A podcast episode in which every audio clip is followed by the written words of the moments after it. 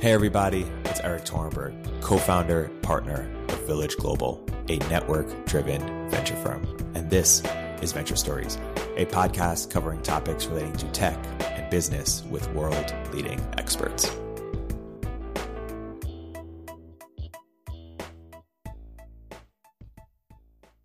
Hey, everybody, welcome to another episode of Venture Stories by Village Global. I'm here today with a very special repeat guest, uh, Tyler Cowen, and we are here to talk about his new book, Big Business A Love Letter to an American Anti Hero.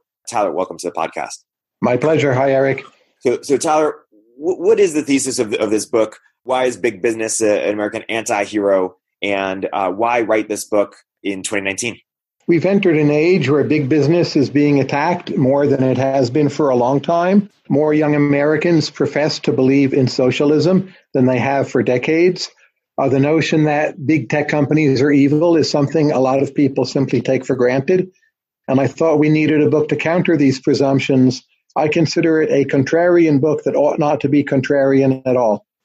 And this is somewhat of an extension of or, or follow up to your last book, Stubborn Attachments, which is a, a moral and philosophical defense of, of, of capitalism. Is that accurate? And this is a very practical, fact based defense. That's right. Right. L- let's get into some of these criticisms. W- what are the most prominent criticisms that you're hearing that you think are overrated?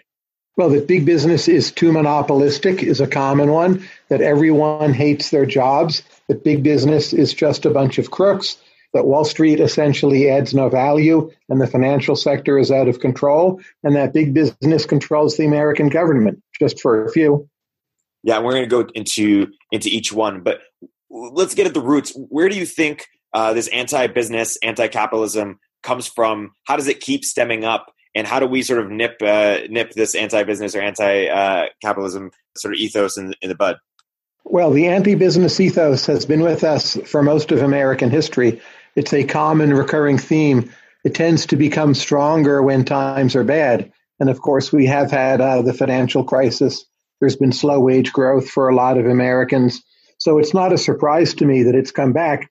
Even our supposedly pro business president, Trump, uh, he's actually very anti business. He loves to attack business, business leaders on Twitter. He's highly unpredictable on trade and immigration. He's very often doing the opposite of what business wants. Uh, I don't think there's a simple fix for getting out of this intellectual mess, uh, but I wrote this book as my effort to try to clarify matters. Are we just, you know, somehow unable to look back at the last hundred years and look at all the look at how you know much our life is is improved to to big business and capitalism? Uh, people forget that they take it for granted uh, they assume that things are simply produced and then they're there to be distributed. So that's one of the intellectual errors that we make. Big business makes things and it gives us jobs. And whatever else you might say against it, those are two very big positives. If in 20 years or 50 years we have a much more positive view of, of big business and, and capitalism, what happened for that to be true? How could that happen? Or do you dispute that premise? I think you need a new group of intellectual thought leaders uh, committed to defending, you know, what the West and what America is all about. So I don't think we have that right now. There's a lot of passivity, and then there's just a lot of partisan harshness, which is not very intellectual. And I think we need a, a new kind of thought movement, the way we had in the 1960s and 70s, say with Milton Friedman. And, and unpack what happened in the 1960s and 70s. What did Milton Friedman bring? Well, if you look at the post war West, in the universities or amongst intellectuals, you have many of them believing in Marxism or even thinking Chairman Mao was doing a good job, having very little respect for the contributions of business, and overall being leaning in a fairly Marxist direction.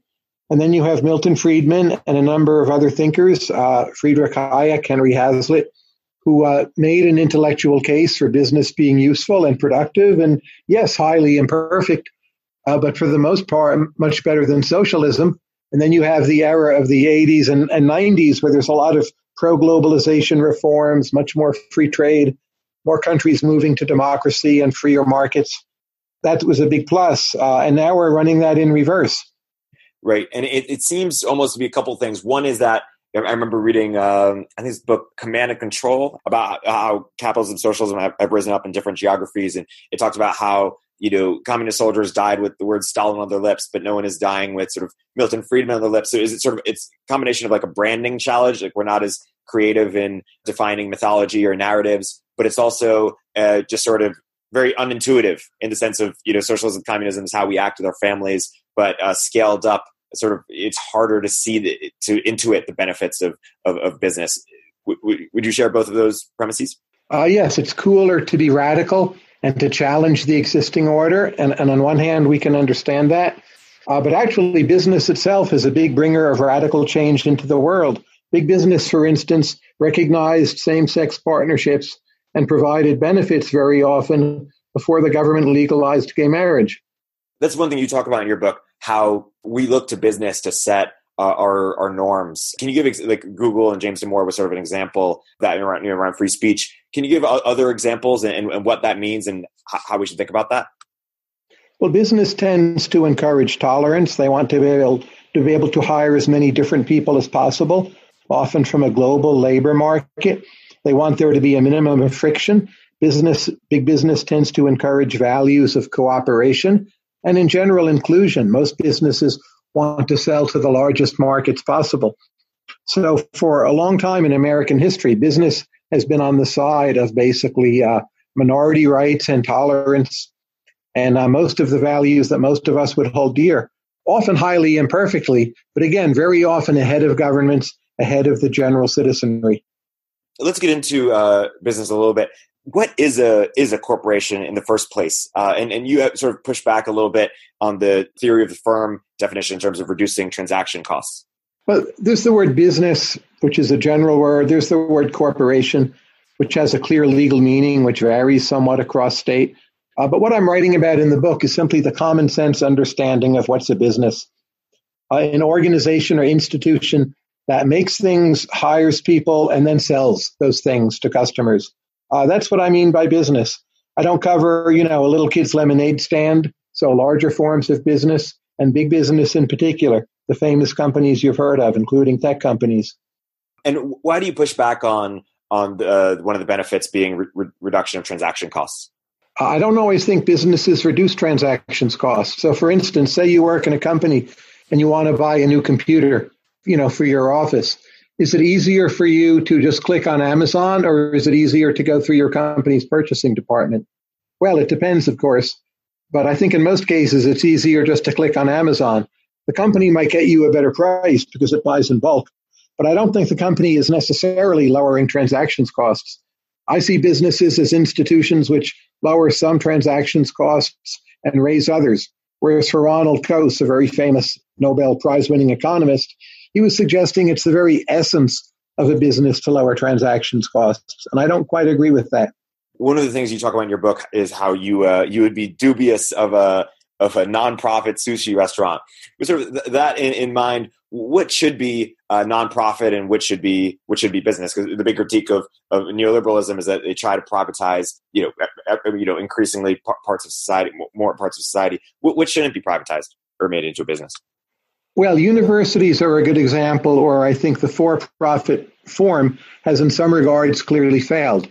So there's a lot of very good not for profit universities, Harvard, Caltech, MIT. Uh, they are mostly successful ventures. And the for profits have, in some regards, turned out to be ripoffs. And they're failing, and people are not so interested in paying money anymore.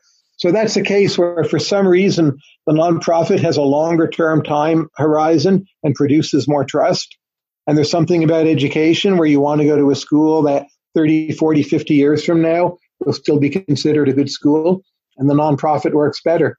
But I think in most sectors of our economy, uh, the for profits are more trustworthy, actually more honest, more effective. Charity is another example where often the nonprofits do better. Can you love capitalism and be skeptical of of big business and prefer it to be much more distributed, less monopolistic, more more small business, medium business business? Well, I also prefer less monopolistic business, but that's what we've been getting in this country for several decades. Due to the internet, if nothing else, your ability to buy something from many, many different places and have incredible choice compared to the past has gone up uh, extraordinarily rapidly. I think there are some exceptions to that. So you can't buy, say, open heart surgery over the internet. I think uh, there's often a monopoly problem with hospitals. Most of our economy has grown less monopolistic, not more. But what about? Uh, would you say that the internet has has gotten less monopolistic? Well, it depends what you mean by less monopolistic. There are plenty of sites you can go to, and there are more sites from more people and more countries than ever before. Google is great at helping you find them. People use common platforms more, say Facebook and Twitter. That's different from 10 or 15 years ago. Uh, that has pluses and minuses, but you see different styles on the internet competing with each other. And in different years, you know, some styles are more or less popular than others. So if you don't like Facebook, well, you can in fact still write a blog. WordPress is out there. It works. You can write on Medium. Uh, you can do things, you know, with Snap. There's many, many ways of reaching other people or reading other people. Let's get into Silicon Valley. What do you think are the biggest criticisms of, you know, GAFA, Facebook, Google, Amazon, Microsoft that you think are are overrated? Uh, the criticism varies with the company. So a claim you hear very often is social media somehow swung the election to Donald Trump. Uh, there's really not evidence that that is true. They had an extraordinarily minimal impact, if anything. And keep in mind, under any systems of communication media, you know, whether it's TV or telephone, there's going to be some false information sent around. That's hardly unique to social media. Uh, another is the claim that these companies are exercising some kind of very unjust monopoly power. Keep in mind the price for these services typically is zero. It's not zero to buy ads, say from Google, uh, but in terms of effectiveness, Google is giving you a much better deal than, say, radio or television advertising. So, for the most part, these are institutions which operate as anti monopolies. They make other markets more competitive. They spread information. They give people more opportunities. And in the markets they're in, such as search or connecting to your friends, again, they're charging you a price of zero. What about sort of the Ben Thompson argument that the economics of the internet have led to uh, these aggregators, you know, building sort of uh, monopoly, but in a different way, not by controlling supply, but by aggregating all the demand and building network effects. And so it's very difficult to to regulate them. And in fact, regulations often make them stronger and, and more powerful. And that these sort of monopolies are are different than than Microsoft and, and the ones of of old, and uh, thus sort of will continue to exist for quite some time. What do you say to that? Well, I think you have to ask yourself what's the concrete practical problem. Facebook and Google are very large in their reach, but they don't stop people from doing other things. So you can call them a monopolistic platform. The quality of what they offer, users judge to be relatively high. There are many, many other ways to connect with people, including texting, email, just calling them up on the phone, knocking on their door, believe it or not, uh, using other social media, using Twitter. You can write a blog as I do. That's a way of connecting with people, building a social network. So it's hardly that they're the only game in town. There are, in fact, many search engines. Some of them are fully private if that's what you want. Google may well be the best. Uh, it's the one I use uh, but it's doing well in the market because it is offering the highest quality service. What about on the the data side? Maybe similar to sort of you know critiques people have on patents within music in terms of you know being unable to remix or, or build on top of uh, because Facebook and Google sort of silo their their data and they have you know quite uh, valuable data uh, about us. Imagine if that data was open source, all the things that could be built on top of it, all the innovation that could stem from that. Well, I don't want the data about myself to be open source. So Facebook, you know, may hold it in the form of a file. Uh, that information in some manner is out there on the internet. I suspect it is marginally safer being held in a very large, very well capitalized company uh, with a great deal of talent in terms of security and hacker protection and the like. Uh, it is a highly imperfect arrangement, but a fundamental core behind the scenes here is most American citizens do not actually value their privacy that much. So it's very hard to have an arrangement with social media companies where the privacy is strongly protected because people don't care enough. I do agree that's a problem, but I don't mainly blame the companies. What do you, what do you think about the criticism or the point that uh, at what threshold do these big corporations become public utilities? if they're you know if uh, they're becoming sort of the public town hall or, or where communication is happening in, in public uh, should it be sort of uh, regulated in the same way that public utilities are or what do you say to that idea of sort of it becoming the public in some sense well the most prominent public utility in my life i suppose is the water company and I turn on the tap when I get water. And my whole life, what I get from the faucet, it hasn't really changed. Uh, maybe all I want is water. That's okay. Uh, but my water company does not innovate very much. When there's no prospect for innovation, you know, maybe you entertain the idea of a public utility. But if you look at social media search, the last 10 years, five years, even the last six months, there have been remarkable amounts of innovation. And Google slash Alphabet has changed so many parts of our lives or will change them. Look at, say, driverless cars, uh, which probably will be a big innovation. That's coming out of originally Google, now Alphabet. So I don't know why you would want to take our economy's greatest innovators and turn them into public utilities when right now the price is zero. So, what do you think about antitrust or regulation as it relates to, say, uh, you know, Google, Facebook, or or Amazon? Uh, at what point do they become monopolies in the bad sense of, of which they should be regulated, and and what should regulation be, if if any? Well, I wouldn't apply antitrust right now very much. Uh, I did think Ben Thompson had a reasonable argument about Apple managing its App Store, and to some extent, perhaps Google. But that's a very, very small issue compared to the internet or social media as a whole. If you look at a very large sector of the economy, you will always find at least a small number of antitrust violations. But the current overall market structure, I would not overturn with either regulation or antitrust. Do you think uh, if we can go back in time, would we have stopped Facebook from being able to buy Instagram or WhatsApp? Well, Facebook made Instagram and WhatsApp much, much better. What people love about those two services is how clean they are. So if they were their own companies, to become eventually profitable, they would end up having to give us messy pages. And Facebook, to some extent, forestalled that. So people think of WhatsApp and Instagram as if they would be their current selves, independent of Facebook, competing against Facebook. Uh, but that's not true. Just as Google upgraded YouTube, uh, I find the Facebook main page very messy, but I understand it's how they pay their bills. I mean, that's a trade off. I fully accept that. And WhatsApp and Instagram would face that much, much more if they were not currently bundled with Facebook, the page, within Facebook, the company.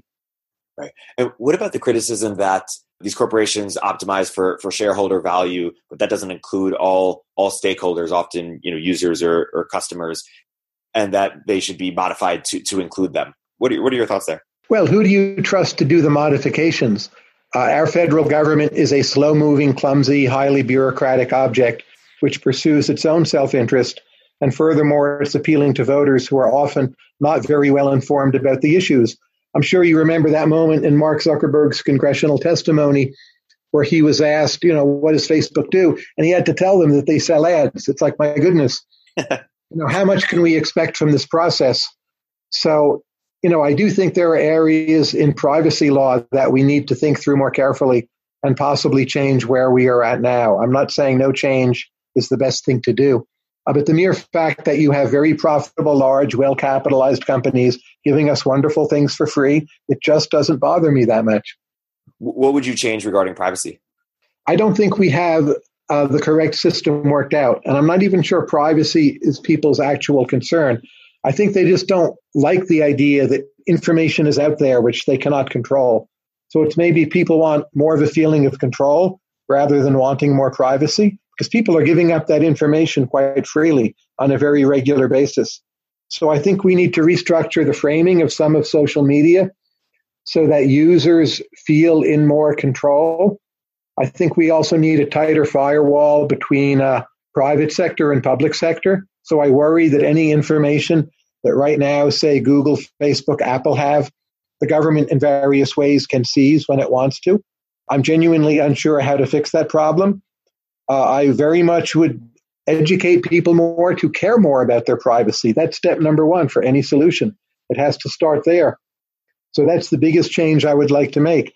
That would at least help address all of these problems. Uh, but that's difficult to do. Most Americans realize the main threat to their privacy are their friends, their acquaintances, their spouses, their coworkers, not Mark Zuckerberg right you know if i'm i'm sort of projecting a little bit one, one sort of theme I, I, see in your work a little bit uh, this is projection is the idea that maybe people can't handle the truth and need to believe uh, a narrative that is easier uh, for them to to understand and get on board that leads to an outcome that maybe they didn't foresee or understand but is better for them and then this maybe this is you know part and parcel with your fascination with Straussian interpretation. Is that accurate? Uh, that's one side of the coin, but I would also stress another side of the coin that for the most part, the internet and social media give you more privacy. So there's plenty of data that people are spending more time alone or more time with the friends they met through the internet, people who accept them for what they really are. Uh, it's easier to be a nonconformist. You don't just have to make your friends through work or high school. More and more people are marrying online, the kind of partners they want. And all of that is more privacy. There's even data, you've probably read it, that people are having less sex now. Uh, this worries me. I think, you know, online life is probably partly to blame for there being less sex. Well, it's too easy to stay at home. Uh, but keep in mind, that's also more privacy. Less sex equals more privacy. So the critics want to have it both ways. It's like, oh, the internet, it makes us so lonely. And then, oh, the internet, it takes away our privacy. Those two criticisms are somewhat in tension with each other. But what, what do you say to that idea more broadly? I remember asking you, you know, if, if perhaps the way to bring a uh, you know ethos of improving economic growth was to directly make uh, the pursuit of economic growth more palatable, and you were saying that people wouldn't go for that, and in fact, they would likely go for something like you know Mormonism or, or other religion that promotes hard work and actualizing that through business. But th- does that make sense in terms of that people can't necessarily handle the truth in some ways? You have to get it through a different means or running through your. That's often the case. So for a long time, this country has had a kind of Protestant ethic of hard work and respect for business success. And that is fading somewhat with secularization, and that worries me. And I'm happy to see Mormonism filling at least one part of that gap. But I believe, you know, most people are simply not going to be Mormons. And we need other religious ideas here to step up to the plate and give people a more positive sense of business and capitalism. Very often they do, but I think not enough, and fewer Americans are going to church. But why, why do we need Mormonism? Why, why couldn't we, you know, why couldn't Tyler Cowen uh, and uh, and the GMU crew start their own version of the intellectual dark web? But it's all about economic growth and have people sign up for economic growth more directly. Well, we do the intellectual light web, you could say, and we do present that message to large numbers of people with some success. But you know, one, no one approach is ever going to work. I was visiting a black church a few months ago in Nashville on a Sunday morning. I went to their services, and they had a whole part of the service where they asked who in the room was thinking of becoming an entrepreneur. And they had a huge round of applause for those people and told them how great and heroic they were. And I thought that was just wonderful. And I think we can have more of this in America. We have a lot of it right now that people aren't even aware of. So, you know, the reach of myself and my colleagues is always going to be limited. Uh, religious ideas are the single main way that broad notions get propagated through society, especially in the United States. In the same way that there's a new social network every 10 years, why aren't there you know, new religious ideas or new re- religious forks? Why, why isn't that much more common? Well, the religions we have, they evolve a great deal. They're highly flexible. There's so many branches of Christianity, and you see big changes. So a lot of the kind of more upper class forms of Protestantism today are much weaker than they were 30 or 40 years ago. Uh, actually, some Baptist churches today are now shrinking.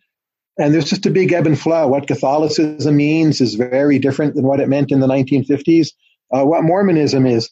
So I think the changes we see tend to occur within denominations or within religions rather than just completely new ones popping into existence because there's big startup costs here. Uh, it's hard to just show up one day and claim you're, you know, the agent of God and have people listen to you. Right, right.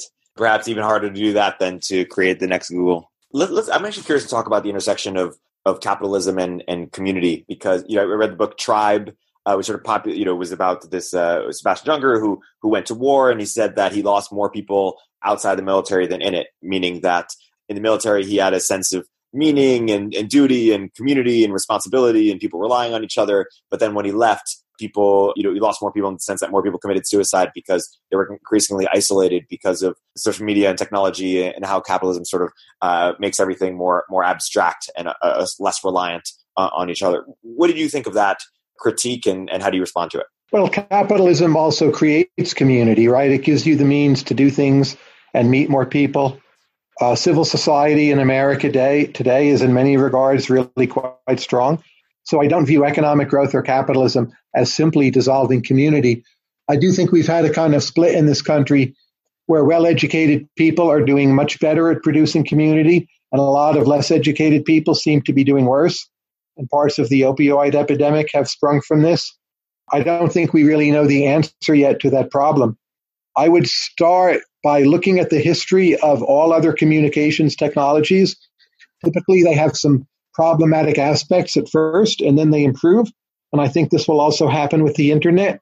And over the decades, we will use it more and more to actually fulfill ourselves rather than to just addict ourselves to say, you know, silly pastimes. Would you agree with the idea that in the same way that the internet makes smart people smarter and dumb people dumber, perhaps social media make, makes uh, you know lonely people lonelier and uh, people who can make friends have more friends? Uh, that's quite possibly true, and it may, you know, worst of all, take very paranoid people and give them a focus for their paranoia. Go, going back to the idea of you know shareholders versus uh, versus stakeholders, one of the alternatives to the, the corporation uh, over time has been the been the co-op. What are your thoughts about the co-op as a structure? Well, co-ops at least nominally give consumers control over what happens, uh, but consumers are a large and often quite dispersed group, so the consumers don't always exercise that control, and very often de facto it's a manager who controls the co-op, and the consumers are fairly distant, and the co-op ends up somewhat bureaucratized. In most sectors of our economy, uh, co-ops have not thrived, but co-ops and mutuals and related forms you find them in some places where user control is the main thing. There's nothing stopping anyone who wants to start a mutual based or co op social network, social media site to go out there and at least promise users that control. My guess is people are going to find that less attractive than what Facebook does. Facebook is remarkably effective. And of course, it is a for profit company uh, held in a fairly concentrated manner, and it has a very long term perspective so far people prefer that kind of service. I think that's highly instructive. You know, it's interesting. There's a segment of the crypto community that, that claims that crypto will be the rise of sort of for profit co ops. Um, and, and the first, you know, uh, when people talk about decentralization, there's a few things they talk about. One of the things they talk about is is governance in terms of who makes decisions, um, and the other thing they talk about is ownership in terms of you know broadening um, economic alignment among you know customers, uh, you know users, developers, people who the company itself there's a segment of the crypto community that says, hey, gov- decentralizing governance has been a failure to date. Let's focus on decentralizing ownership. Thus, you know, giving users and consumers more equity in, in, in the platforms and, and with you know crypto and blockchain making it easier re- reducing the cost of issuing equity that's a that's a possibility so you could imagine a world in which facebook gets even stronger because its users have equity in, in the platform what do you think about that concept and, and the concept of for profit co-ops uh, in general. They, they, say that co-ops have failed historically because they've been unable to uh, raise money, you know, access the capital markets. But crypto, you could you know raise money from the crowd via via ICO, and then thus give equity in the platform to the to the users and customers themselves. Well, most crypto ideas haven't really worked yet. Some skeptics would say none of them have worked. Uh, I wish those experiments well. And even if they don't work, maybe they just compete at the fringes and they force better performance from the incumbents. But I think the important point is, you know, from Friedrich Hayek, the economist, what's the best way to run things is a discovery process. And you want as many different players in the process trying to do things different ways. So Alta Vista used to do search. Yahoo was a search giant. Uh, obviously, that's not the world we live in today. There was MySpace before Facebook. It wasn't nearly as good. Uh, Facebook, of course, faces competition with Snap, many other different kinds of services you know, the future may be a mix of virtual reality, augmented reality, some combination of social media with artificial intelligence. I think probably no one knows what is coming, and very, very few people predicted the mix of stuff we have right now.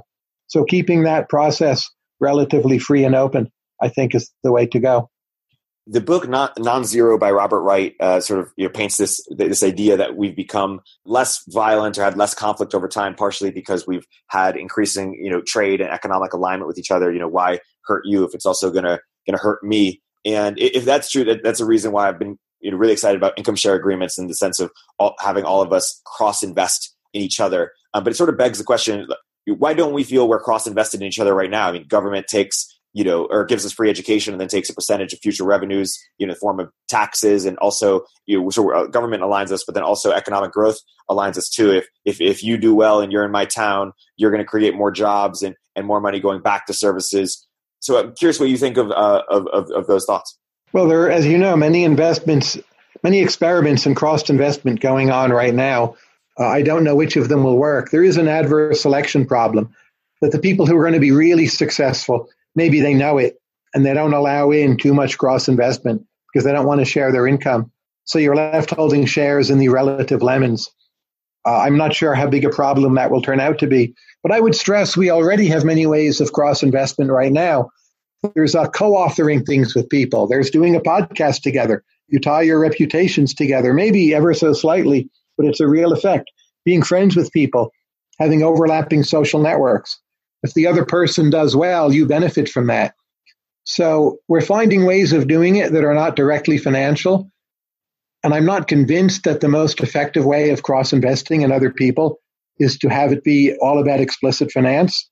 So, you know, we know each other a bit, and I hope you do very well. Some of that's altruism and friendliness, but some of it's my self interest. If your podcast, you know, has 50x listeners and you have me on next time, uh, that's better for me. Right. But we, we can only have those types of relationships with, I don't know, hundreds of people, maybe, maybe, th- you know, small thousands. But imagine if I could index all of, uh, you know, University of Michigan, or I don't know, all of a certain region, thus be hoping for all of them to, to do well and maybe even participate when, you know, help, help out more when one of them reaches out. Are, are you dubious of, of that idea?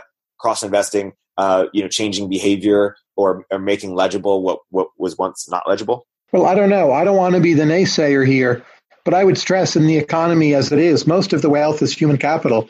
So if you buy into, say, the S&P 500, you are cross-investing in a huge chunk of the American population. And it looks indirect, but it's not that different. And there's the world of venture capital, which, of course, uh, you are very active in uh, you're not literally owning a share of the person, but you're like creating a shell around them called a company. And as a venture capitalist, you get part of the profit from that share. And the company, in a sense, very often is the talent of the underlying person or people. And then there are those who have invested in, in your efforts with Village Global. You have some wonderful investors, and they're believing, you know, in you and Ben Casnocha, and that's a cross investment. So there are just already a lot of ways to do it now and I'm very hopeful we'll manage to do it a lot more. But the very explicit forms that people talk about, I'm just not totally sure that's how it's going to develop. It segues into you know the question we've been asking is sort of you know making people corporations and and one of the things you talk about from a different lens in the book is you know how we viewed corporations as people or whether we should view them as people or in, or in what light we should or what lens we should do that what are your thoughts there well you know as human beings we evolved in something like hunter gatherer society, surrounded by other people and animals and no corporations. So somehow our programming is not well oriented toward understanding corporations. And then corporations come along, and we tend to think of them and judge them as people. And corporations themselves encourage that. They tell us in their ads they're our friend. They try to give us warm, fuzzy feelings, so we're loyal to them. I mean, there's quite a bit of trickery that goes on, of course. And on one hand, it helps us feel at ease with buying the products. That can be highly efficient. But it also means we're inevitably disappointed because we think of them as our friends. They're not our friends, right? They're typically some version of profit maximizing private sector entities. So we're always pissed off, irritated, disappointed at corporations. That's part of the paradox of the company. For it to survive, we need to think of it as our friend, but then we're always disappointed in our so called friend zooming out a little bit, it, it, you know central planning fails at the national level in sort of you know Soviet Russia in a global competitive ecosystem of nation states. Why do we expect expect it to succeed in you know sort of big corporations in a global ecosystem of companies? Well, big corporations face a profit constraint. They're operating with prices all the time.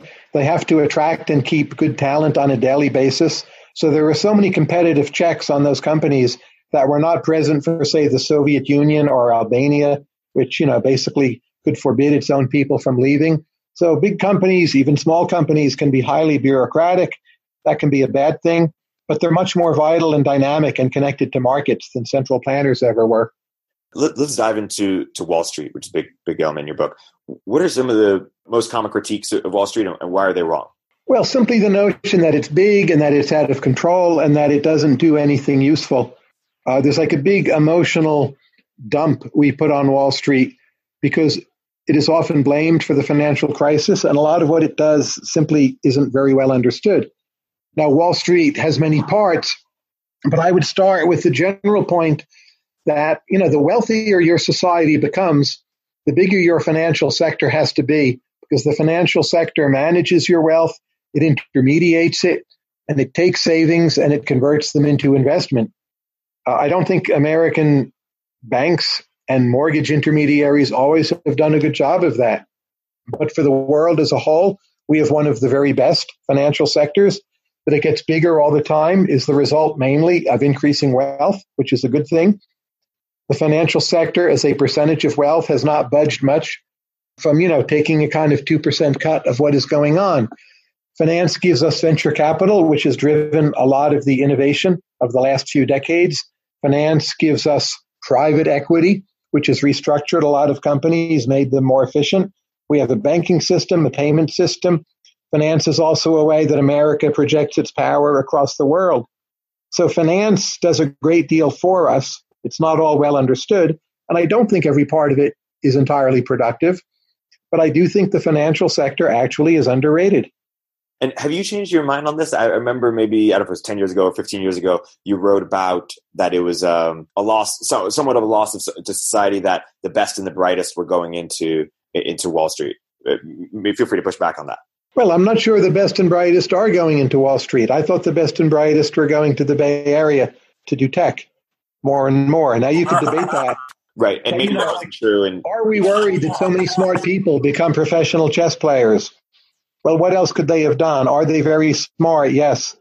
Do we really know they could have been you know, like wonderful Nobel Prize winning scientists? I don't think we know. So I don't think we have a good handle on the opportunity costs of finance. But if you in any way favor the notion of America being a global leader and linchpin of the world economy, you know, America and in particular New York does need to be a world financial center.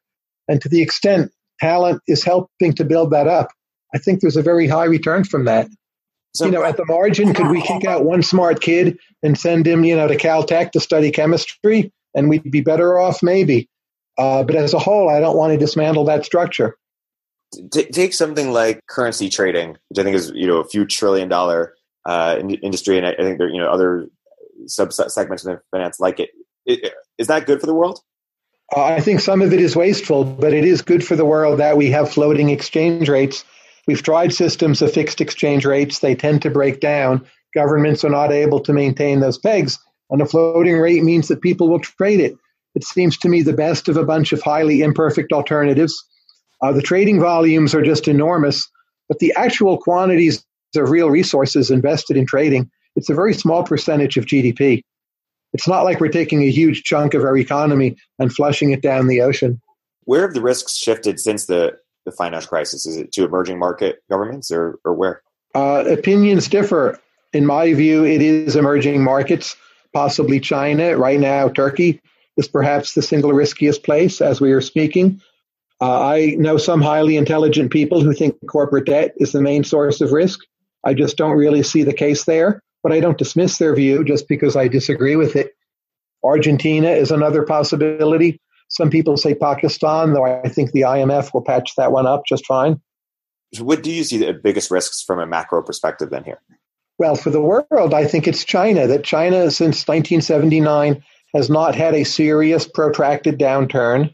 Uh, they have high levels of debt. I'm not making any specific prediction, but I simply worry that at some point they will have that downturn and they could have serious problems with capital flight, collapsing currency, and debt. And they're a bit holding the whole thing together with capital controls. And we don't understand Chinese politics very well and how the country would operate if you couldn't buy off dissident interest groups, you know, with side payments stemming out of the, say, 6 to 7% growth. Uh, that to me is by far the biggest risk. But I would say it's not well understood. And, you know, beware of anyone making highly specific predictions about it. So is, is, the best defense of the, the finance industry or, Wall Street General that that making more money is good for economic growth, basically, and and facilitating transactions across you know across they help you know huge companies IPO and get more liquidity. And I, what is the best defense? Uh, I think that's part of the best defense of finance. Uh, but in general, the best defense is well, I've saved some money and I need help deciding what to do with those savings, and different institutions compete to help me, whether it be banks, mutual funds, venture capitalists. And again, it's a highly imperfect process. There is a fair degree of ripoffs involved in many cases. But if you look overall at America's record uh, in, say, mobilizing innovation, having well managed companies, uh, allocating capital to the better managed companies so they can grow, very, very likely that we have the best record in the world at that. What, what do you say to the critique that uh, these banks are sort of like casinos in some sense, and that they don't take a risk that they're fine either way, but that the, the everyday people do, and that they don't have uh, skin in the game. Go back to you know sort of shareholder versus stakeholder alignment. Uh, I'm not sure I follow. It's that the banks don't have skin in the game, or yeah, that they're fine either way. Either they can get bailed out, or or it's the everyday you know American people that are taking the risk. Well, I'm sympathetic to ideas of, say, clawing back bonuses of CEOs whose banks have failed. And even if you need to do a bailout for political or macro reasons, that we should penalize the banks more and maybe penalize bondholders also. I, I agree with that in some form. Uh, but keep in mind, you know, when we had the financial crisis, banks lost a lot of value and lost a lot of money.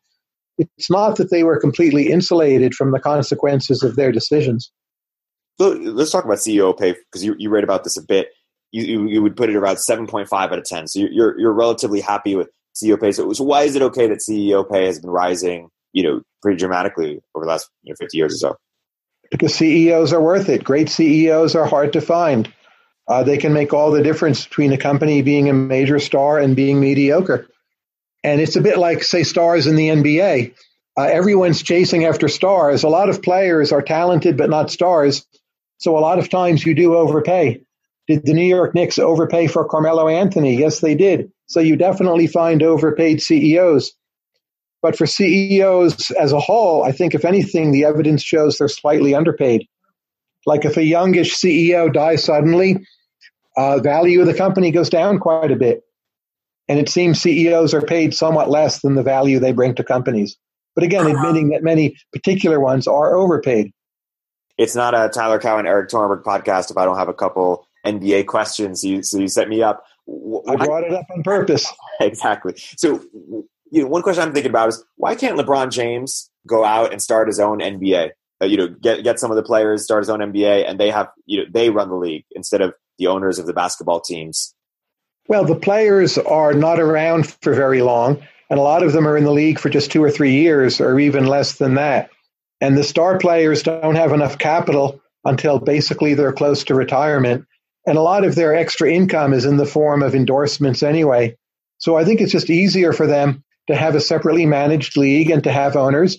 And if they're a big star, they get their big payday, you know, say from shoe companies and advertisements.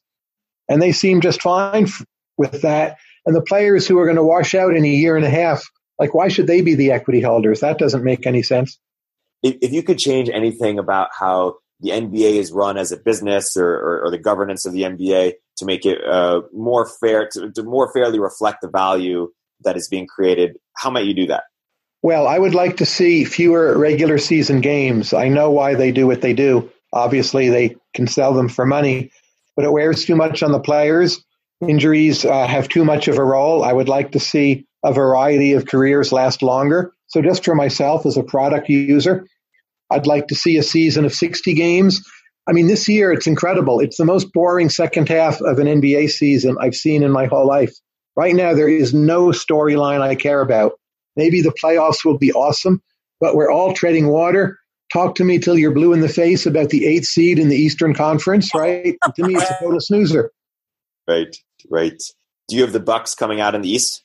Uh, I suppose I do. And, you know, all year long I've been predicting Golden State, but I think they're quite vulnerable, and I'm not so sure anymore. And the idea of something like the Bucks beat Denver would not shock me. Golden State has not really quite gotten it all together. Perhaps they're like Facebook in that maybe they'll be disrupted soon. Even a mediocre team might take them out in some kind of fluke uh, series. Wow. One thing I, I have a question about the NBA business is why, why can't sort of by popular demand we change the ownership, specifically Jim Dolan and the Knicks? Well, a lot of these teams, most of them are held through publicly traded corporations. So you can buy them out if you want to. I'm not sure it's worth your while. But keep in mind, running a basketball team well is not very easy. And on average, half the teams in a given year don't do very well. So uh, I don't think there's any silver bullet for how to make a team better in most cases. I'm glad the Clippers got rid of Donald Sterling. I'm glad the Washington Wizards got rid of Abe Pollin. That was the low hanging fruit. But from here on out, you know, it's mostly professionals and all the teams are upgrading their data analytics. And it's harder and harder to just walk in and turn around one of these organizations. You one thing I'm thinking about is this quote. I think it was Mike D'Antoni's cousin who was coaching for you know the NBA for like you know almost 20 years, and saying in his last year he, he just re- he really realized that threes are worth more than twos, you know, 50 percent more, and, and that changed. And that was sort of the secret hidden in plain sight. I'm I'm curious if there are any, other secrets hidden in plain sight in, in basketball or or in other areas of our lives that we'll find out after you know 15 to 20 years of of doing something one way. Well, in basketball, the idea that you should just invest more in good trainers, good medical staff. Teams have already been doing this, but I think that was somewhat of a secret for many clubs until recently. Uh, in life, I think uh, becoming a good writer, I know that sounds like a cliche, but most people underinvest in that. Yeah. Uh, it's a very high return. It's actually fun to do, and you become a much better thinker. So I think that's one of the free lunches still out there for many people. Yes. And and uh, do you have any advice on becoming a better writer besides the obvious putting your time every day? Uh, putting time every day and have a good system for feedback. Typically, other people who are close to you. There may be a way to do it online also, but I think for most people, you can just ask your friends and family. Zooming back out, I want to touch on the, the, the CEO uh, pay point or even the, the NBA star, star pay point on, on equality. You know, Paul Graham had this essay a few years ago on an inequality that he got roasted for, basically saying there's sort of this paradox where where when a startup does incredibly well and brings a lot of innovation to market, that increases income inequality. And so, to some extent, we should celebrate that increase in income inequality. How, how should we think about you know rising inequality, the good kind of inequality, the bad kind of of inequality and, and how do we think about messaging that to people? Is, is that another example where people sort of have to can't can't believe the truth on its face sort of have to believe in another idea that uh, that will make them swallow the outcome better? I think intellectuals can't believe the truth on its face but most of the american people have no problem with it. Most americans do not greatly resent you know billionaires or bill gates or jeff bezos. Uh, they're fine with it. They do feel the system is failing them perhaps not giving them a good enough job or a good enough wage profile but they do not think, you know, Bill Gates is taking that from them. So I would toss the inequality concept and just look at income growth for lower income individuals. How well is that doing? And, you know, I agree that the record there is very mixed. But the billionaires, if anything, are somewhat contributing to income group to income growth for lower income individuals. Sort of going back to the community point, uh, you know, increasing isolation. You bring up filter bubbles. You bring up sort of tri- tribalism. Is the answer, in some sense, integration in terms of Trump supporters should spend time uh, time with non-Trump supporters. The different races should spend time with with each other. Just sort of you know, getting outside of our bubbles and f- forcefully integrating, or or is that overstated? I've seen some studies showing when you get outside your bubble and meet with other people, sometimes you get more upset, at least on social media. Now, I haven't read studied those papers closely, but I wouldn't just assume that's the solution. Uh, I'm not convinced that right now the problem is as bad as most people think. I think our whole politics is being turned upside down. The internet is one factor behind that, but by no means the only. And there's actually a lot of uh, flux and useful discourse. Social media help us get to the truth more quickly. I know that sounds like heresy. You get a lot of junk and crap and, you know, stalking and attacks on people but just figuring things out. Smart people together on social media are remarkably good at figuring out the truth. And the idea that, well, not everything about how things used to be run is going to stay the same, uh, I'm okay with that. So, you know, we will see how this develops. Yes, I don't like our current president, uh, but I'm not convinced we're headed for some kind of massive train wreck. I think this is how most of American politics has been pretty chaotic and highly volatile and we got lulled to sleep by the 1980s and 90s. And this is just like, hey, welcome back to normal reality. When, when, you think of things like democracy, when you think of things like how decisions are made in, in business, when you think of you know we are talking about ISAs, people people potentially going public and and uh, you know putting their decisions up to their shareholders. Uh, what is your framework for for when you believe in the wisdom of crowds versus versus when you don't? Uh, sometimes crowds are smarter, other times they're not. Again, it gets back to this point of needing experimentation. So we've had an ongoing experiment in the United States publicly held firms versus privately held firms. And more and more companies are opting to be privately held and not trading in the public markets. Either they feel too much pressure for quarterly earnings, or they think uh, they're getting better management uh, being subject to less public scrutiny. And I take the results of that experiment very seriously. I don't think we'll get that result forever, uh, but that's what we're seeing right now. We need to think more carefully. Why is it so costly to be a publicly traded corporation? How can we fix that? Let, us get into uh, politics. That's something you, you, talk quite a bit about. Uh, is the massive amount spent on corporate lobbying a good thing? You know, thinking about things like even you know ISPs, net neutrality. I mean, numerous other topics. How, how should we think about that? Well, you use the phrase massive amount. Uh, I'm not sure I would use that phrase. As a share of GDP, what companies spend on politics is remarkably small relative to how much is at stake. Uh, if you look at the actual federal budget, most of it is not controlled or allocated by companies. It is mostly following the wishes of voters for Social Security, Medicare, Medicaid, national defense. Of course, there's interest on the debt. A lot of discretionary spending is not mainly in the service of corporate interests. Now, some of it is like the Export Import Bank or Small Business Administration. But to me, it's remarkable that the actual influence on companies on so much of policy is way, way smaller than many people think. And you wrote about how Citizens United actually decreased the um, amount of corporate power in, politics? Yes, but you need a caveat there. So corporations, as formal institutions, probably have less influence private individuals who maybe earned money through companies maybe have more influence. Uh, but there's a long-standing body of literature and political science that campaign finance matters far less than people think. This is one of the great shibboleths of our time that money controls politics. Uh, it is a much overrated proposition. And when you consult the research literature, support for it simply is not there. It is, yes, absolutely true in particular instances. And often those are bad cases and those instances, like, like farming was one example? Farming is one example. We pay over $20 billion in farm subsidies. It is mostly crony capitalism. It's a bad policy. Economists, left and right, typically oppose it. It's actually not a huge sum, 20 billion. I know it sounds like a lot, but these days, small share of the federal budget. And it's one of the more obvious examples. So I think most crony capitalism is bad and wrong, and we should get rid of it. Uh, but I think it's a convenient target, and people are overstating how much of it we've got. Do you worry that concentrated economic power tends towards political control, or or you think it's overstated? Well, again, it depends on context.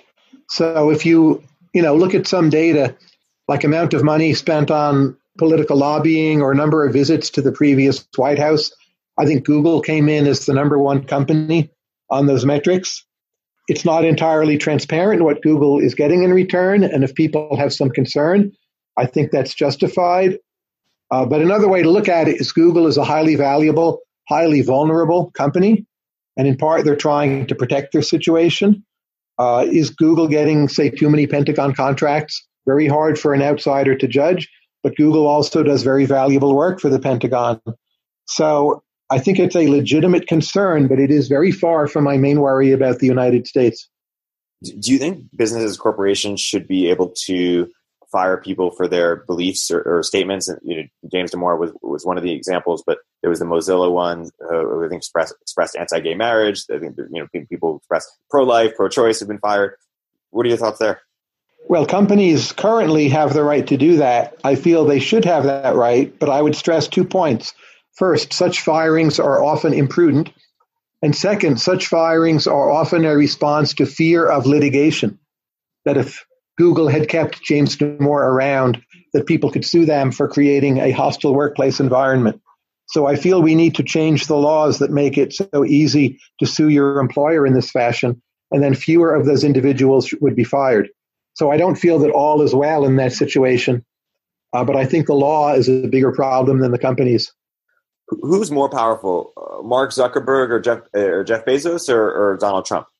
Well, it depends what you mean by power. If you mean power to coerce others, clearly it's Donald Trump.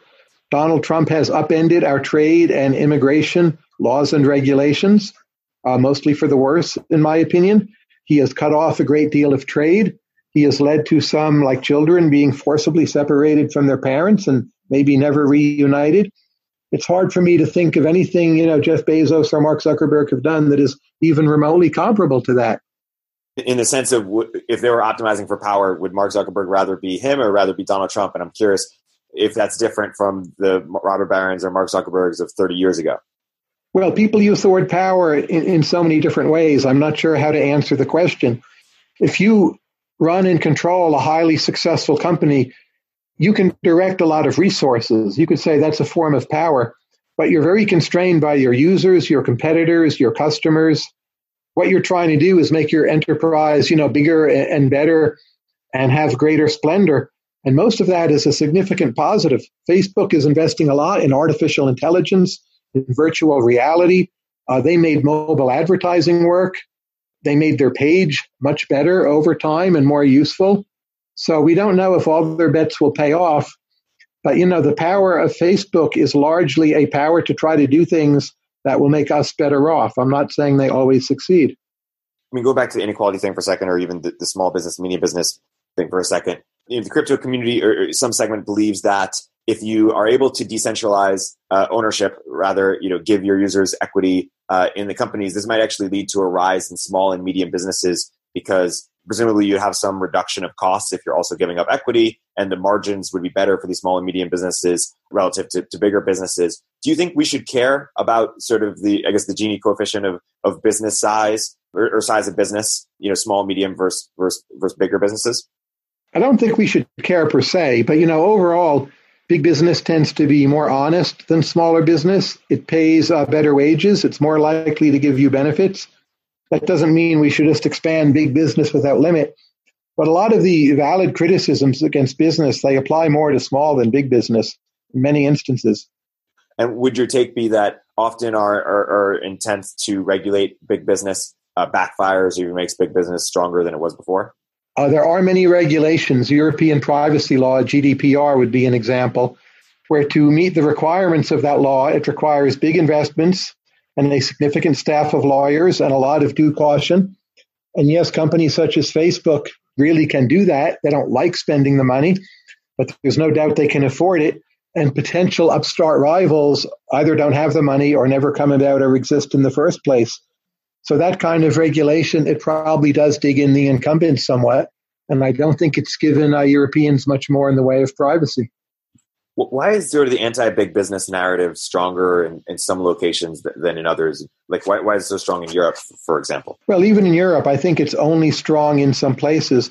But Europe has a history from fascism and World War II of experiencing a particular kind of privacy violation I think they're misguided in directing that fear at the big tech companies. But they, in particular, the Germans, do have some attitudes that most Americans do not. And there is a historical reason for that. And also, those are not European companies. There's some resentment. There's simply desire to tax those companies for revenue, seeing it as a free lunch. And I worry greatly about the future of Europe. If Europe does not have a more dynamic tech scene, and say 70 years from now, you know, most of an economy is in some way tech. What does the future of Europe look like? I think they should be much, much more worried about that than like what kind of box you have to click on to consent when you visit a new website. I think it's a really quite insane uh, inversion of correct priorities. You, have talked about how uh, when it comes to Silicon Valley, the critique you are sympathetic to is, is about privacy. What, what are other critiques? Maybe it's re- related to Wall Street or related to politics or related to big business in general that you think are valid or even underrated? Well, I think a lot of trading on Wall Street is not very socially productive. Um, I don't think there's any simple way you can come along and get rid of the unproductive trading and keep uh, the productive capital allocation. I think you could say the same about higher education. A lot of what goes on in the classroom is a kind of unproductive competition to get the highest grade or curry the greatest favor with the professor at the expense of someone else. A lot of that is unproductive. but I think you need to look at the institution as a whole. Uh, the best, most creative, innovative universities often actually tend to have more of that kind of zero sum competition, and it's part of the package. So, the financial sector, we need to keep that in mind. Uh, but I do think we need to be aware that a financial sector needs to be well capitalized. That does require a considerable degree of regulation to make sure taxpayers are not always on the hook or that our macroeconomy is not falling apart by a lot of institutional failures, as it was on the verge of doing in 2008. Uh, and government does need an active role there. I don't think we should be shy about admitting that. And what is that role, and, and what would your advice be on the on the Wall Street regulation? Do you believe with uh, do you side with Volcker? Like, who do you side with, or what are your proposals? The people who favor high capital regulations from any kinds of financial firms as a cushion, and then who strongly support the Federal Reserve acting as quickly and decisively as possible when a crisis comes along.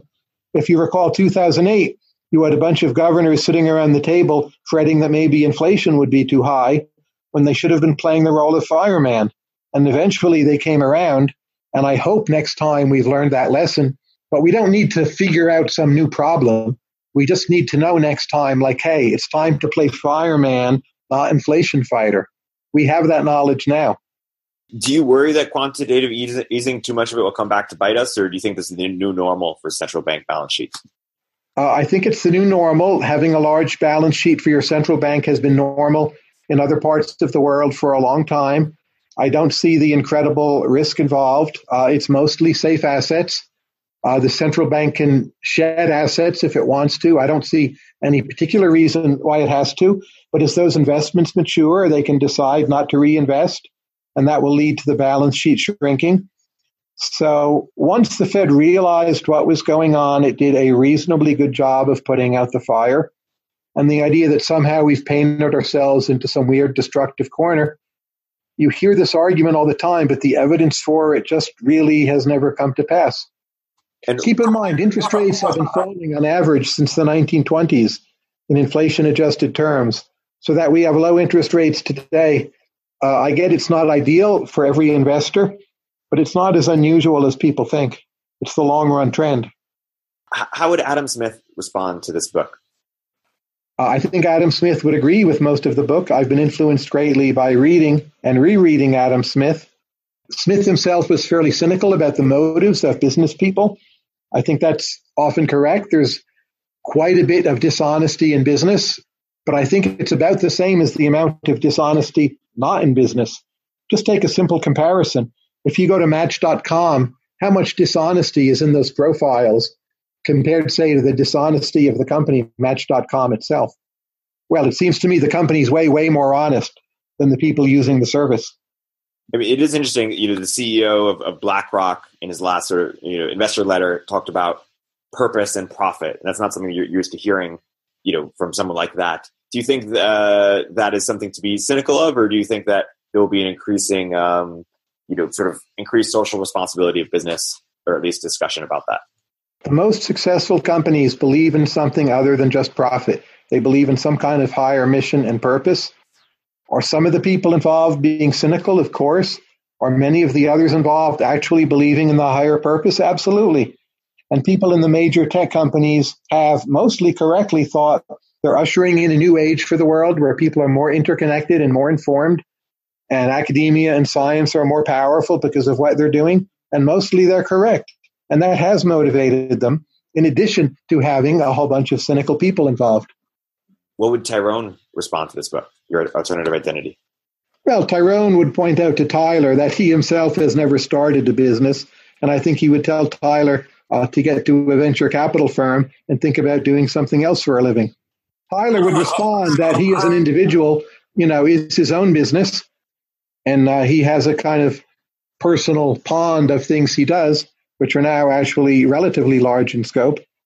But I think that's what Tyrone would say. Well, in fairness, Tyler has started Emergent Ventures, which is uh, his own form of, vent- of uh, venture capital. Uh, yes, that's a charitable fund uh, based on the notion uh, that philanthropy should not involve fixed costs or staff costs. There should be one layer of scrutiny, one person deciding, and that person deciding, who is me, should be willing to take a lot of risks with the money maybe you're six months into that. I don't know if you're a year into that. What, what's sort of the biggest learning since since starting Emergent Ventures, or, or most surprising uh, outcome? Uh, one thing I've learned with Emergent Ventures is how much often the certification or the psychological boost can be more important than the money.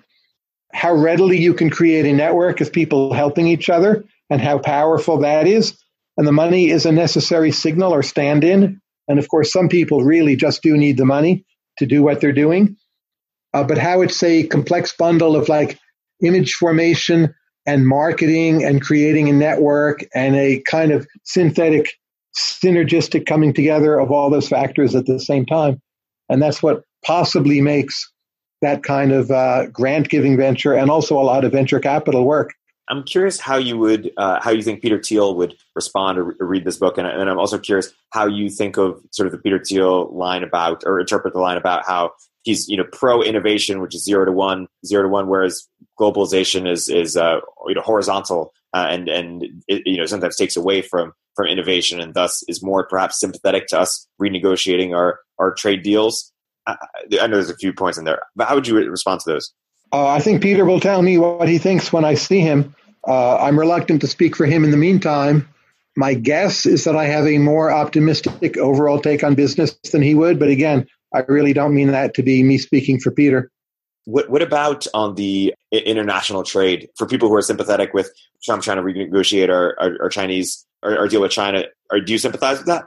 Uh, I do actually. I think Trump has used poor means, and it's chaotic and poorly organized, and it's unlikely to end well.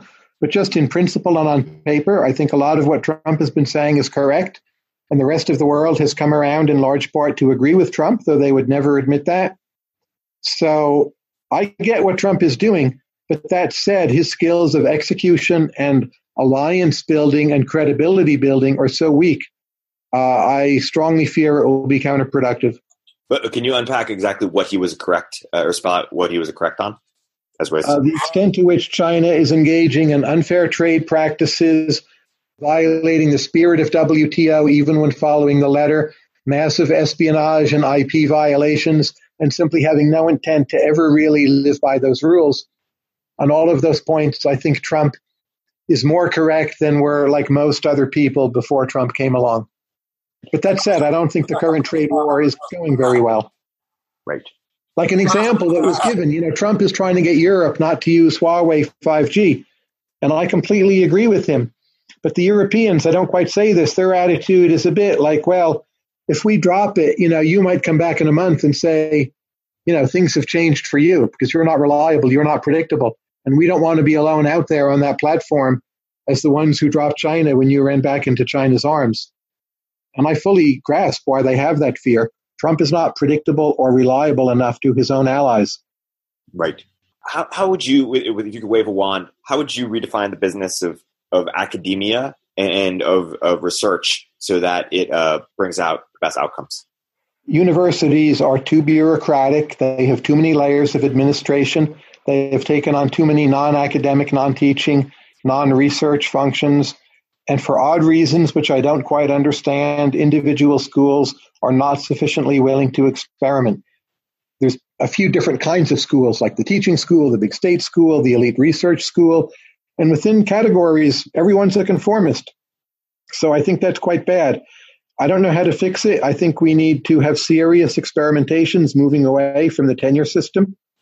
The difference between how adjuncts and tenured professors are treated is too large. We need greater flexibility of roles, tenure clocks for women. Fixing our immigration system, I think, could help our universities a lot, both more students and better professors and researchers. So, those are a bunch of things I would do, but I, I know I don't have the main answers. It again gets back to this point of experimentation.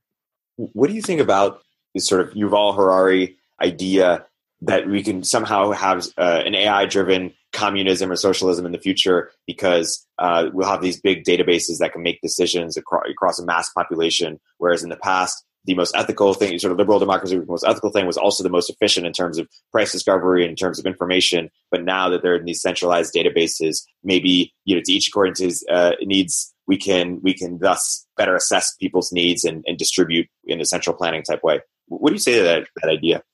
Well, right now, AI cannot cultivate a garden It has a hard time sometimes setting up the pieces on a chessboard, even though it can play chess remarkably well. It cannot run a single company. It cannot, say, raise a child. It's not close to being able to do most of those things. So the idea that AI could run an economy, I strongly believe we are very, very far away from that point. Right. Could you see it in the future? In the future, um, some future that's so different, I don't even recognize it. I mean, it is interesting. I want to go back to this this idea of the future. You, you wrote in the book "Stubborn Attachments." One of the the conceits or in, innovations that was that you said we should value future lives as much as uh, as as current lives. And one thing I've had trouble sort of uh, wrapping my head around is, in some sense, it's always the future. Like we, so uh, there, there is always a future. So taking now is always taking from a from from from someone in the future. How should we think about that that, that concept in terms of time? Well, I think the best we can do for the future is to build healthy and flexible institutions with some integrity and to have an underlying rate of growth in our economy, say, you know, 3% would maybe is the maximum we could manage in this country and keep it that and become wealthier and have stronger science and greater ability to solve problems like climate change or an asteroid destroying the earth. And it seems to me that's entirely possible. It's not our priority right now. At times we approach doing it. Our government policies are aimed at many other values and many other ends. When I think it should be, you know, as I say in the book, growth and human rights, nothing else. One of the reasons why you're you've been pushed back on, say, universal basic income is because you believe that people find meaning in work. Uh, work makes us better people, and and work is uh, it's better if if people work. What do you say to the idea that people can find meaning in different ways? For example, I could be hosting a podcast and not being getting paid for it, or or writing poems, or doing all sorts of art projects. Is it is it only work for for money that that counts as counts as work, or or, or mainly? What do you say to that idea? Not only work for money, but there's plenty of data on people who suddenly retire. Maybe they have to retire. It used to be in universities you had to retire at age 70. Uh, those people generally were not happier or more productive. Now, did some of them create better lives by writing poems and riding horses and organizing the local glee club? Yes. But most of them, I think, were less happy and had a weaker sense of purpose. I worry also with universal guaranteed income, uh, we'll end up cutting off immigration into this country. People don't like paying out money to foreigners, whether rightly or not. And the kind of welfare system you have, it's a kind of ad to potential immigrants. Like what awaits them when they get to your country? And I think guaranteed income is sending exactly the wrong message. And, and what about criticism to businesses around maybe it's multinationals or, or it's businesses that don't that affect the, t- the places in which they, they reside, but don't suffer the costs of, of being in those cities because because those people might be might be somewhere else. What, what do you think about like location or, or uh, as it relates to, to big business? Well, I'm not sure what example you have in mind. Uh, I think we could have a better harmonized international tax system for multinationals. There's too much location for reasons of tax arbitrage. Uh, that's hard to fix, but I doubt if we're, you know, even at a local optimum, much less a global optimum. Uh, poorer countries should have less regulation on multinationals. They need the investment more uh, and they should be willing to tolerate uh, lower levels of safety. So I think that's actually the correct outcome, though it's often heavily criticized. Uh, I want to na- name a, a, person. I want to ask how, how, you think they respond to the book, or where you think sort of the crux of uh, of disagreement you, you might you might have with them. When is it? Elizabeth Anderson? Oh well, I wrote a comment on her paper on corporations. I think it's on my homepage. But you know, her initial draft argued that working for a company was like living under communism, that you just had no rights and the company could tell you what to do, you know, like a brutal dictator would. And that's very wrong. I mean, most companies work really hard to give their employees a pleasant, comfortable, creative work environment. I'm not saying they all do, and you know, a lot of companies just go out of business. Uh, but I don't think she really understands the benefits of competition. But she has a whole book talking about how companies, you know, rob freedom from their workers uh, I think that's you know a very wrong perspective. How about David Graeber? You know, David Graeber wrote a book called Bullshit Jobs. You know, he's an academic, and if you're looking for some bullshit jobs, you can find them in the academy. There is too much bureaucratization. Like, yes, some jobs are bullshit jobs, But this notion that most people out there are just not producing anything, uh, it's simply not true. There's a lot of service sector jobs he criticizes, like people doing communications and PR. I think he just doesn't understand that they're important for a lot of companies.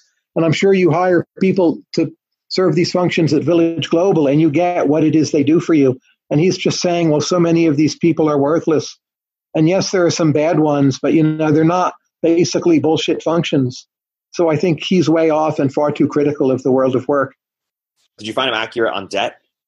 That's a complicated book, an interesting book. All of his books are interesting. He has a lot of assertions about the origins of debt and the origins of money, which might be true, but are not really validated, and they're presented as here's how it is. So I would call it interesting speculation, not to be dismissed, but don't think it's for real either. Is, would that be your same criticism of Yuval Harari's uh, work on the future? That sort of, you know, at best, interesting speculation. Uh, I think he is too speculative. Yes, and there are too many claims floating around at once and uh, too many of them are not pinned down. How about how about Nicholas Carr? Uh, I debated him once. You know, he's the fellow who thinks Google is making us stupid. And I asked him, well, when you learned you were debating me, did you, you know, Google to see who I was? And he kind of sheepishly admitted he did. It's like, well, did that make you stupider? Uh, I think Google has been a huge advance for science and for learning. Uh, it's not a perfect service, but no, I don't think the internet is making us stupider. Have you followed Jaron Lanier's work or, or Tristan Harris's work? Uh, Lanier, yes. Uh, the second name, no. Okay. How, how about Lanier? I would like to see more backed empirical claims by studies. So he's become very critical of the internet. He has a kind of kitchen sink approach of throwing a lot of criticisms at the reader. But which of those are really empirically valid and which not? uh, I would like to see greater care taken. As I told you, I read this uh, George Gilder book. Summarized thesis is, he says wealth is knowledge. The main difference between uh, sort of our age and the Stone Age is the increase in knowledge that makes economic growth learning. And for every business, sort of falsifiable test of an entrepreneurial idea, guaranteeing outcomes, uh, i.e., you know, by the government prohibits learning. Is is is that a rallying cry you you resonate with? And something that could spark a you know mainstream uh, appreciation for economic growth? Well, I'm not sure what is meant by that. I mean, the general notion that we should subsidize learning, education, and science, uh, I would agree, provided we can do it in a not too politicized manner, and I do think that's possible. Uh, that's the point I would stress. But there, there's a lot of abstract ideas floating around in the quotation you gave me. How do you compare bureaucracy in government versus bureaucracy in big business? Well, sometimes it can be worse in big business, right? Business builds large structures. Maybe they need to be large, but some parts of the federal government you can deal with fairly easily. So the cliche that bureaucracy is always worse in government, I don't think that's true. I mean, let's be honest. What's the next book? Ah, the next book. I'm still thinking about what the next book will be. You know, like for the last some number of weeks, I've been between books for the first time in 20 years. Uh, there will be a next book, and I will start it the day after I am finished doing media for the current book. The schedule of what I'm going to do looks already so brutish. Uh, I'm not sure exactly when that will be. Right. And do you have a topic in mind yet, or, or, or a theme, or, or unclear? I do, but it's secret. Ah, okay. You will like it. Let me promise you that. Perfect. Perfect.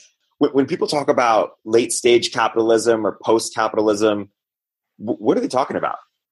People mean different things, but it's often a Marxist idea that there are stages of history and capitalism is something temporary to be superseded by what follows.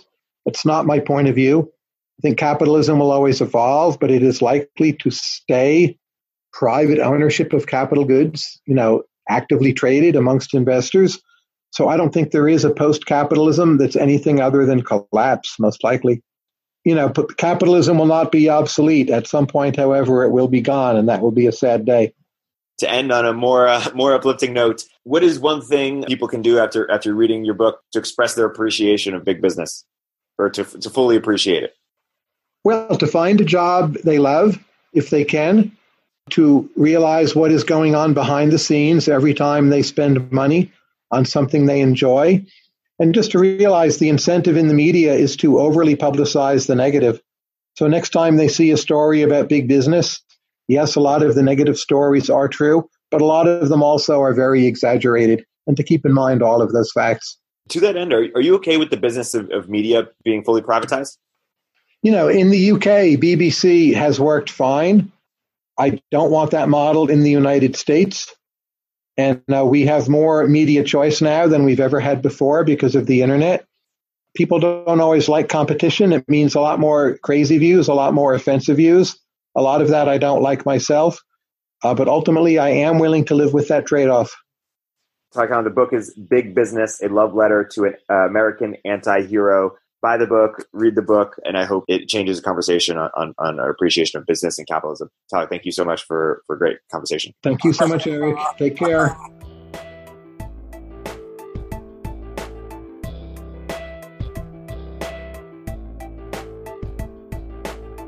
If you're an early stage entrepreneur, we'd love to hear from you please hit us up at villageglobal.vc slash network catalyst.